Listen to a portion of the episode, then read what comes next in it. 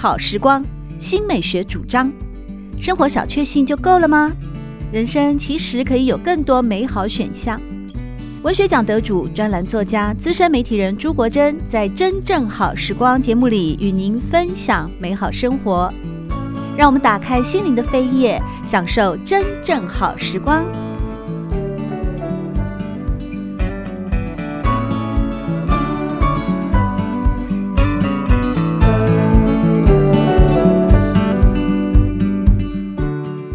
老师过去因为是认知心理学的专门的学者哦，所以回国以后也推动了许多在心理学、在脑神经科学与教育结合的相关的知识当中。还有我后来因为受到了洪兰老师的影响啊，其实我也去看了许多，等于说洪兰老师您的系列的书，从讲理就好，就为我开启了一个心理学的一扇窗户，一扇明窗。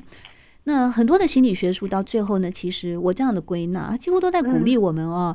嗯，你你包括老师在红呃讲理就好里面也有提到，我我们没办法改变别人，所以我们好像只能从改变自己做起。您甚至引用了美国神学家在一九三四年所写的一个宁静祈祷的祷词啊，在这祷词里面提到说：“上帝，请赐给我们胸襟和雅量，让我们平心静气的接受不可改变的事情；请赐给我们勇气去改变可以改变的事情；请赐给我们智慧，区分出什么是可以做的，什么是不可以改变的。”所以。人是一个 演化来的动物啊，事实上，我们是可以透过学习让自己越变越好的，是吗？是是是是，这本书其实很好哈，因为这本书是第一本叫做《生物精神医学》，就是我们过去认为说，呃，什么呃，就是精神病哦，都觉得说他是呃幻想病啊，什么都是他自己的问题，就是后来发现是一个大脑的关系，所以这本书是从生物上。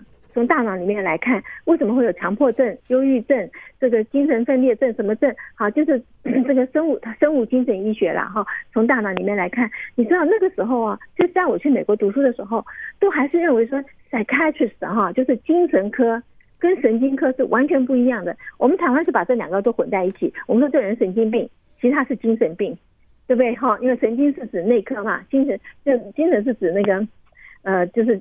呃，行为不那个大脑不清楚的那种嘛，哈，就 psychiatrist 和 psychology 其实是不太一样的，可是，在台湾是混在一起。在这边的时候，很多人也是。生病了也不知道就去看看看哪一科啦哈，就有时候他会来问我说好，如果你是大脑的病变哈，比方说中风什么，就神经内科；但是如果说行，比方说幻觉啊啊这个强迫症啊，或者是那个精神分裂症这种的话呢，就是看精神科嘛。那可是这里面有一点哈，我觉得很重要一点就是，有的是可以改，有的是不可以改的，不可以改的，我们真的只好去接受，对不对哈？所以你知道他这本书哈，他有把。不可以改的放到最前面，就是 transsexualism，就是跨性人哈，男变女，女变男。他说这个 totally unchangeable，这个完全没有办法改变的，因为他是胚胎六个礼拜的时候，大脑在荷尔蒙出来时候设定的。那我觉得这个就很重要了，因为很多家长对于这种就是 sexual 的这种呃 orientation 什么是搞不清楚的嘛。可是他说什么可以改呢？忧郁症可以改，嗯，强迫症可以改。因为强迫症现在发现是大脑里面有个地方，呃，叫尾状核哈，叫 caudate nucleus。那个尾状核的地方出了毛病，这个一直洗手，一直洗手，非要去每天就要出门去走走三步退两步回去看门锁了没有，火关了没有。这种强迫症是大脑里有病变的哈。那忧郁症的话，其实 就跟我们的 serotonin 啊，就是血清素啊，还有神经传导物质，还有一些我们的就是那个内分泌的不平衡是有直接的关系。所以我觉得现在慢慢了解。人的行为还是受到大脑的呃主控，啊，但是也不完全说人就没有自己主控的意意志力。比方说痛，哈，现现在要去，比方说要去打疫苗了，很多人也很怕，他就不敢叫你说你不要去揉，有没有哈？其实痛跟不痛哈这个心理的因素，因为就有一个实验，就是 我跟你呃打的是呃，我跟你涂的其实是一个清凉的那个，就是我们说像那个薄荷膏哈，但是我就是告诉你说，哎呀，这个是新研发出来的。你那个涂一涂上去，你就不痛了哈。你涂上去以后，嗯，他就觉得说，哎，好像就就不痛了。那个叫 placebo effect，就是安慰剂效应嘛。嗯。任何一个药，百分之三十三，就三分之一是安慰剂效应的。所以我们知道这个以后，也是觉得说，心理的建设很重要啦。对啊，没有错。嗯，从洪兰老师的讲理就好这本书开始呢，因为也启呃也。启蒙了我对于心理学研究的兴趣。因为您在这本书里面其实有两次提到了正向心理学之父塞利格曼博士啊，对对对。那您也有提到说啊，忧郁症的时代，因为您在这篇呃里面就有提到说，塞利格塞利格曼博士把现在这个时代叫做忧郁症的时代。我过去我看过美国心理学家罗洛梅的那本《爱与意志》啊，他在序里面也有提到说，焦虑不再只是压抑所造成的病症，而已经成为一个普遍的性格状态。那呃，有一位是法国的精神分析专家，这几年大家也都在研究他的作品，Julia Christeva 哦，他写了一本《黑太阳：抑郁症与忧郁》。那过去忧郁的这个字源是来自于希腊文嘛？哦，呃，就是 melancholia，就是黑色的胆汁啊，所以叫黑太阳哦。所以这个其实。好像忧郁症就是老师您刚刚提到的一种，我们现在叫做思觉失调啊，也不太用精神分裂症，对，也不用精神科啊什么的，我们叫身心科，就是他不断的在改了。对啊，也是不好意思，我我会常用错词，就是我在念书的时候还是还是那样子的名词，那也就是比较成习惯。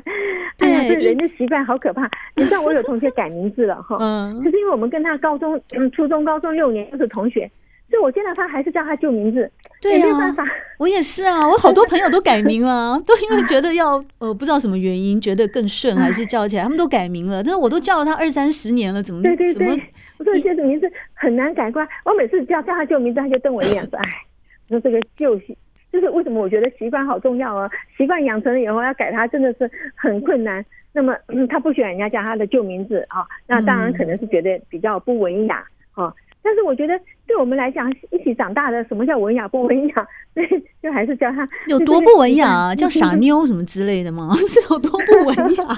哎呀，对，这有时候跟父母亲讲说，给孩子养成好习惯是很重要的，因为真的就是坏习惯养成了以后，基本上就很难很难改掉啊。嗯，对，确实，在讲理就好这本书里面，其实有很多跟教育有关的哦，包括说您也有提到说，现在的高中分流太早啊，所以变得好像学生不太读课外书了，不读课外书，那个知识库啊，他的知识的，对他的很多，他就没有办法去做做各种创造力的连接，因为创造力它这个本来就是一个呃。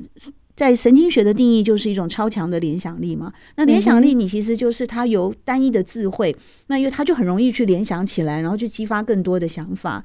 那当然就是说，在学习的过程哦，不管说小孩是不是在起跑点哦，说到这个起跑点，我真的也受您的影响很大。你知道，我本来小孩子出生的时候，我是带去哦去上七田真的课，但是我一看，对，你知道七田真很恐怖，他们小孩子一大早就要出来说我是第一名哦，我是最棒的这样。那我我后来就看到您的书，我就吓坏了，因为我我朋友的小孩差不多就是都在那个，我小孩是二零零一年出生，零二零零一年出生的嘛，就是那个属龙的之后的那那个千禧。龙以后的，那那时候就非常流行，还包括什么？包括闪卡，闪卡，您一定知道脑伤协会那一套嘛。然后我的孩子呢，那时候也是我朋友啊，同事都跟我讲说，你孩子一出生你就要让他看那个红点点。会训练他，他会变数学神童，真的很糟糕。我后来看您这本书啊，我才发现原来小孩的视神经根本在什么几个月以前完成。对，你知道后来我是我是人体实验去验证实说小孩不能用这个闪卡，因为从他一出生我就每天闪，我按照书上来说，一天闪一点，然后两点三点就让他去有一个什么逻辑推理啊什么。你知道后来我的儿子有那个红点点恐惧症，我后来怎么不敢闪了？有一天呢，他好像才六个多月大，因为我还很认真哦，我一路闪到他，那我闪到他大概快八岁还不会讲话。有一天，我穿了一个白底红点的洋装要出门，非常复古的，非常奥黛丽·赫本式的那种洋装，我还觉得很漂亮。那我就跑去我的儿子六个月大，我去前面这样转了一圈，我就说：“baby，你看妈妈要出去，妈妈漂亮不漂亮？”就他一看到我那个红点点，他就哭了，burst out crying。我告诉你，我孩子的 先天气质非常好，他不哭的，他连发烧四十度他都不哭的，他被猫啊爪子抓到的时候他不哭的，他痛也不哭，打针也不哭，他看到红点点哭了。哎呀，恐惧，恐惧！对，那一刻我就清醒，我再也不闪卡了。我的卡，哎呀，真的，其实这里面哈，我觉得七点真正的害到我们台湾很多很多的孩子。你知道，孩子生下来真的是个大近视眼，我们说生下来的时候是二十五五百，就是人家在五百公尺上外看到的东西，我们这个孩子在二十公尺才看得见，因为我们的视力是二十二十嘛，他们是二十五百哦，然后二十三百。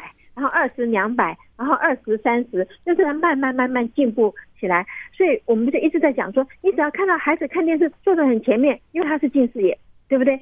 然后你说是眼睛从小去训练，你一定要晓得说，早产儿比人家早出来两个月，可是他的视力并没有比那个正常的那个出生的孩子有更好、更敏锐。为什么？因为他神经还没有发展完成嘛。对，其实神经没有发展完成，做他做很多的训练，真的是反而是害了他。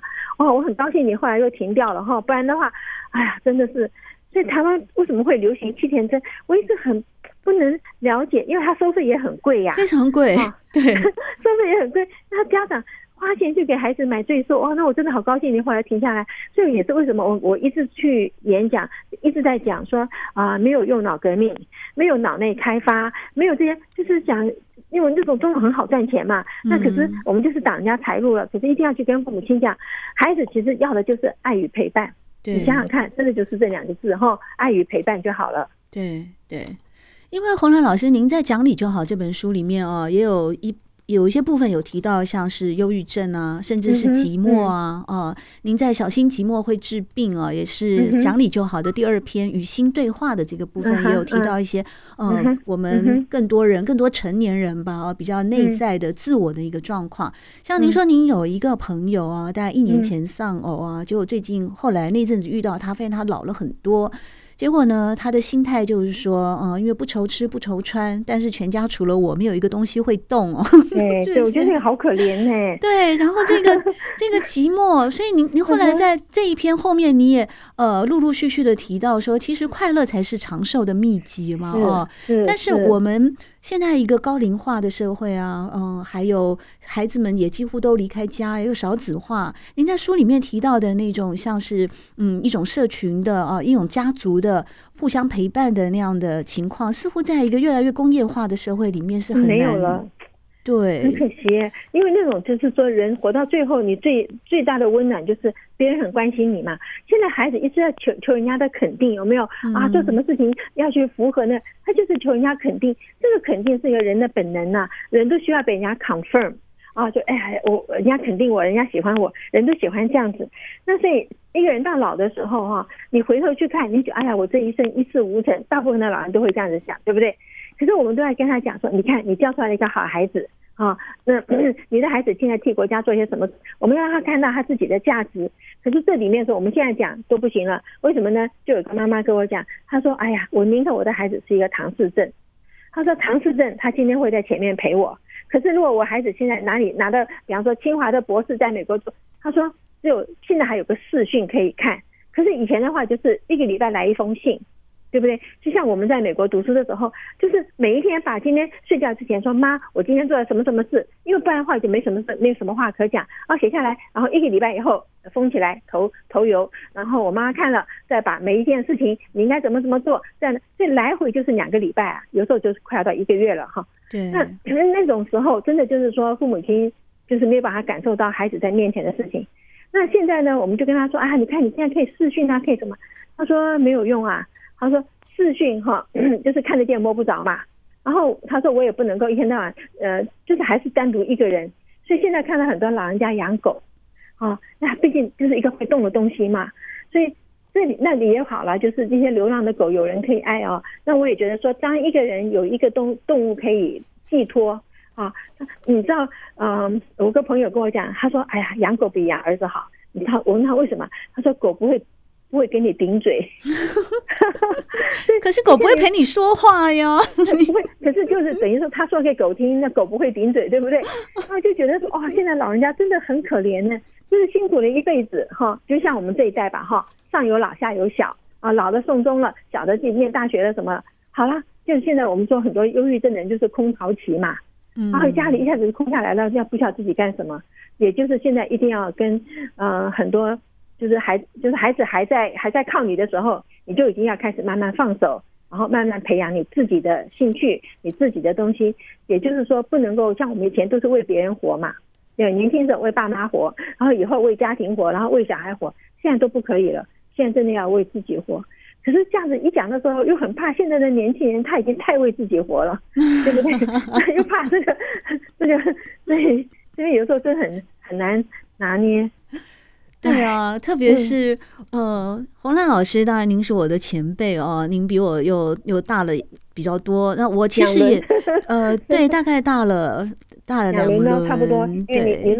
我五十几了吗？啊、哦，那其实我们都是走过从台湾经济奇迹那个奋斗的年代，八零年代一直到现在。嗯，那事实上呢，呃，您在书里面也有提到，从一九五三年哦，科那个科学家发现了 DNA 的结构之后，到一九九七年的复制羊就出现了这个基因的研究的进步、科技的进步、资讯量的爆炸。其实，在最近的五十年，这整个社会已经完全翻转。我们我们何其有幸，处于这样的一个资讯快速发达的年代，我们又何其的不幸，在一个资讯快速发达的时候，相对好像对于所谓的审美啊、美学啊、精神这个部分啊，因为一个嗯。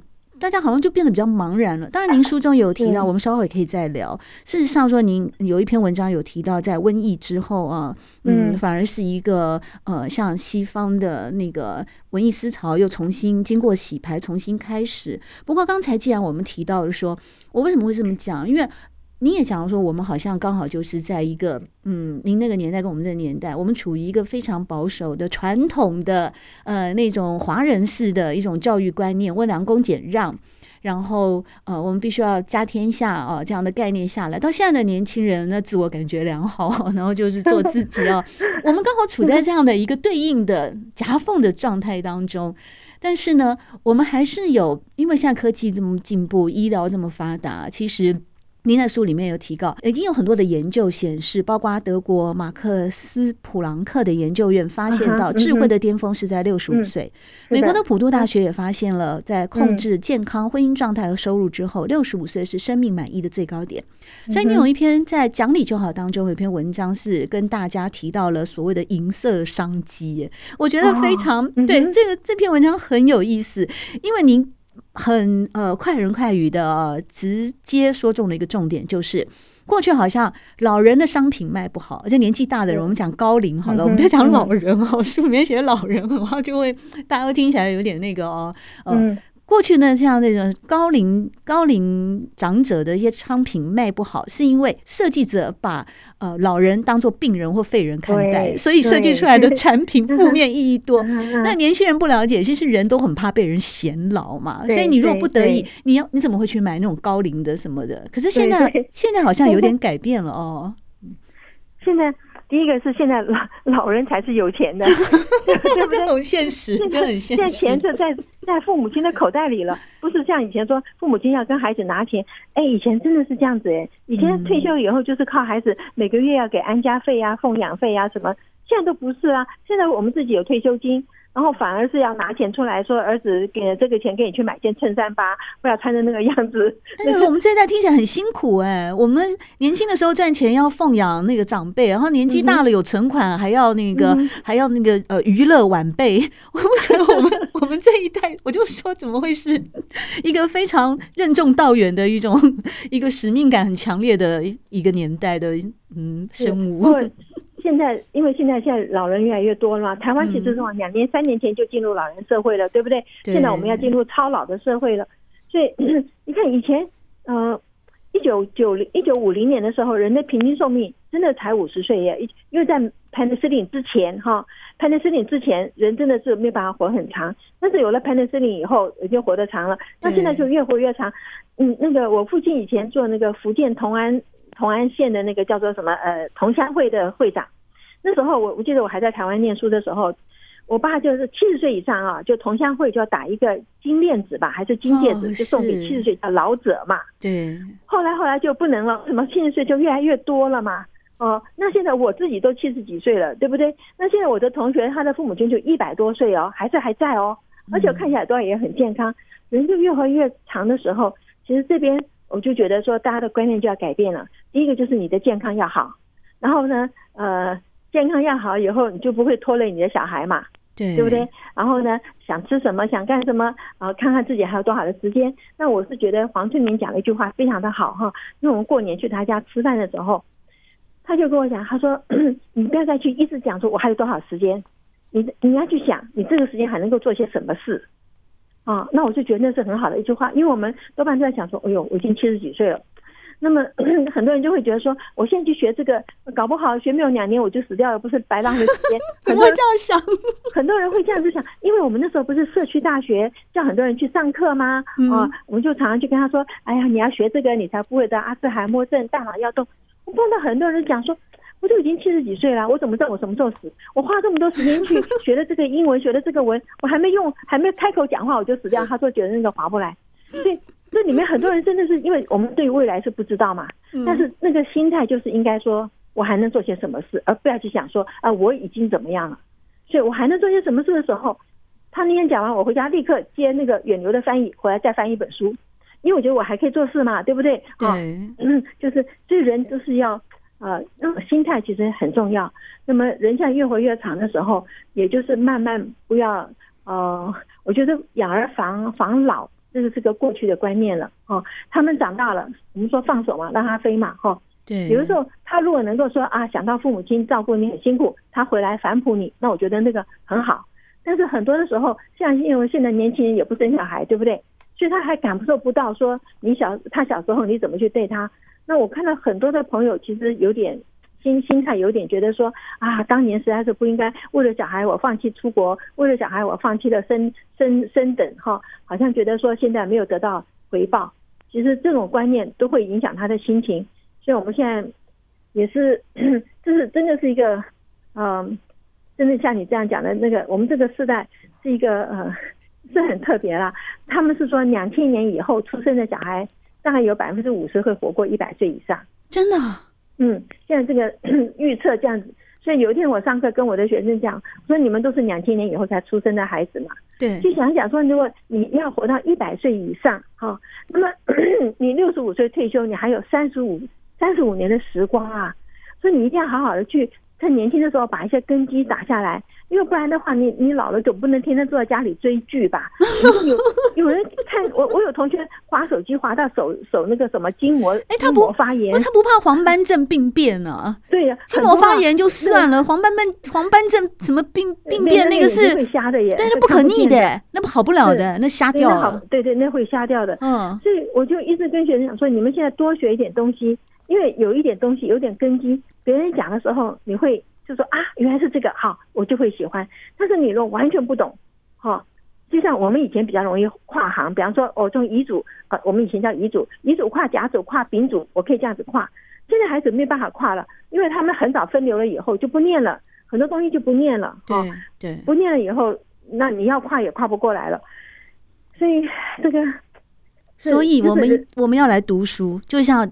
讲理就好。红兰老师在这本书里面提醒大家，储存脑本永远不会太迟。读书会改变大脑的结构，哎，因为有人曾经问过红兰老师说：“哎，你们神经科学讲的认知储备有用吗？到了七十岁，储备来得及吗？”就红兰老师就在书里面讲理由好，告诉大家说肯定的，因为主要是心智活动会激发正肾上腺素的分泌，而正肾上腺素可以保护跟记忆有关的胆碱细胞。是是是，所以确实是科学证明人是可以活到老学到老的哦，而且快乐到老的。对，我跟你讲哦，有看书和没看书，那个气质还是有差别的。有时候你走到路上，你就去眼睛看别人哈，你会看到呃。我们不说他穿的衣服哈，因为我们也本身也不穿什么名牌，也不那个。可是你去看他啊、呃，走路还有那个谈吐，好，甚至他一样上公车，那个上公车的态度就是有点不太一样。好，我觉得最最可以看出来就是做老师，嗯，做老师的人真的就是很不一样了。哦，确实、变化气质啦，读书是变化气质。没错，特别是在《讲理就好》里面有我最喜欢的一篇哦。那在这篇里面呢，洪兰老师其实也花了很多的心力来跟大家讲，那就是阅读可以使我们爬上巨人的肩膀。科学上的发明进步这么快，最主要是因为人类的知识可以累积，有文字的记录。超越了时空的阻隔，把前人的心血记录下来，那我们就可以透过这些累积的知识，不断的创新。而事实上呢，阅读帮助我们的啊，根据红兰老师说呢，嗯，它可以刺激我们大脑神经的发展，使我们大脑不会退化嘛，哦。那第二个好处就是呢，广泛的阅读还可以增加我们忍受挫折的能力耶。因为我们读了书比较多了哦。那你，嗯，我们其实常常对呃恐惧，对未来的恐惧，或是对一些状况发生的恐惧，是因为你无知，或者是你不知道怎么应变。甚至说我们在遭受打击，洪兰老师在书里面有提到说，哦，我们的第一个反应就是说，为什么会是我？为什么那么不公平？为什么会呃，就开始怨天尤人？其实很多，我记得老师应该是在另外一本书里面哦，有提到说，其实自怨自艾是一种忧郁症的来源。但是现代人好像忧郁症已经变成一种文明病了。所以今天节目的最后，我其实很好奇，因为。我我可以说是洪良老师的书迷，你的每一本书都对我的影响非常的大。你的金句，还有包括我在你的一篇文章里面有读到“广厦千间，锦棉七锦棉七尺”啊，那其实是叫我们淡泊嘛。你一个人有几千间好房子有什么用？你最后你每天睡觉也不过那张床是七尺。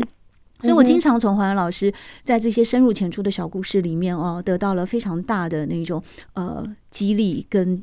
振作的一种正能量的来源。那我也不禁好奇，就是说，那洪安老师，您写了这么多书鼓励我们哦，呃，然后说道理呀、啊，然后也用小故事啊，同时也有很多关心孩子们的成长教育的种种的感情，感觉您就一直就是一个保持着强烈正能量的人哦。那你也在文章里面有提到忧郁症，那您自己有忧郁过吗？如果你面对忧郁或挫折的时候，您又如何克服呢？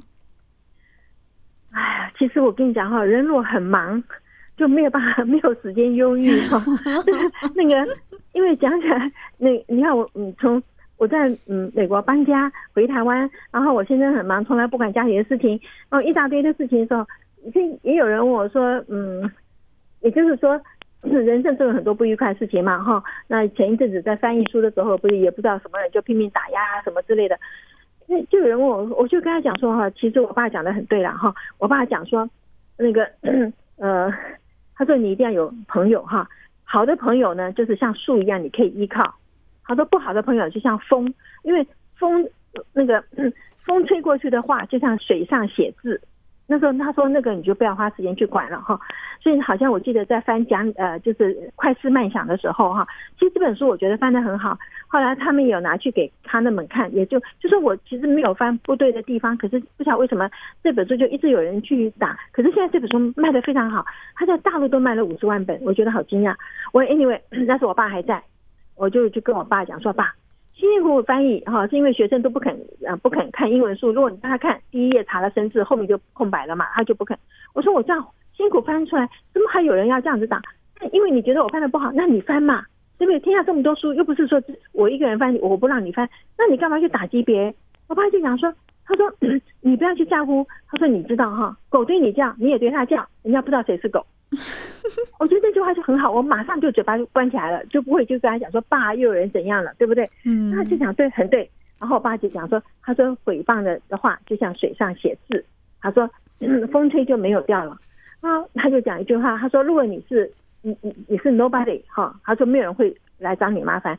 他说木秀于林，风必摧之，嗯，对不对？所以我后来想说啊，也是很高兴，说我爸、嗯、这个嗯、呃，有很多时候你跟他讲。他不会情绪化啊，不会说哎呀，那气死了，我去帮你这个呃讨公平，他都不会，他就是让你说你自己去想一想啊，怎么怎么样，那你跟他讲完话，你就不生气了。所以以前的时候，大概一个礼拜回家一次，我那时候住在阳明大学的宿舍，一个礼拜回家一次呢，当然就是去我妈就帮我煮菜，然后就带回宿舍吃嘛，哈，然后多半就是跟我爸讲说今天学校发生什么事，今天又怎么样。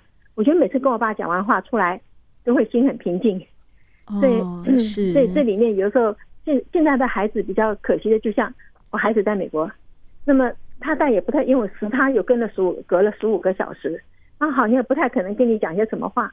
那有时候我就觉得好可惜哈，因为比方说我今天碰到什么事情，我有很多的心得，我其实可以像我爸爸一样，就是告诉我们或者写下来。我爸以前跟我们写的信，我们全部都留着哈，因为我爸写的信里面很多都是做人做事的道理。可是现在的孩子他也不听，他也不看。那我后来 我就在想说啊，那就算了。就是等他自己去磨练出来，啊，那现在好可惜，就是很多年轻人就不太肯、不太肯看书，也不太肯接受别人的忠告，那就只有等他们自己去，人生总是磨练嘛，等他自己去磨练出来了。只是走的冤枉路的话，就比较辛苦一点啦。是，不过红兰老师在《讲理就好》这本书里面呢，呃，有许多的金句仍然鼓励着我们乐观的面对未来。包括说，黄兰老师您自己也提到，在二十一世纪，我们对智慧的定义已经改为在新的环境中适应新情境的能力啊。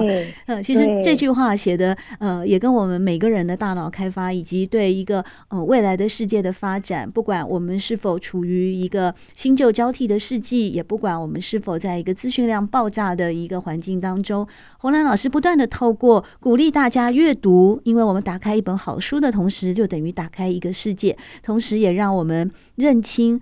认识到说，环境不断的改变，我们也要不断的调整自己，去适应一个新的情境的能力。而最主要的是，借着提升我们的智慧，能够更从容有余的来面对各种的挑战以及难关。再次的感谢红兰老师今天来到真正好时光的节目当中，和大家分享最新的增订版的《讲理就好》这本好书。谢谢红兰老师。谢谢您。好，谢谢。好，再见。真正好时光，每个星期六的早晨八点钟到九点钟，在汉声广播电台全国联播网播出。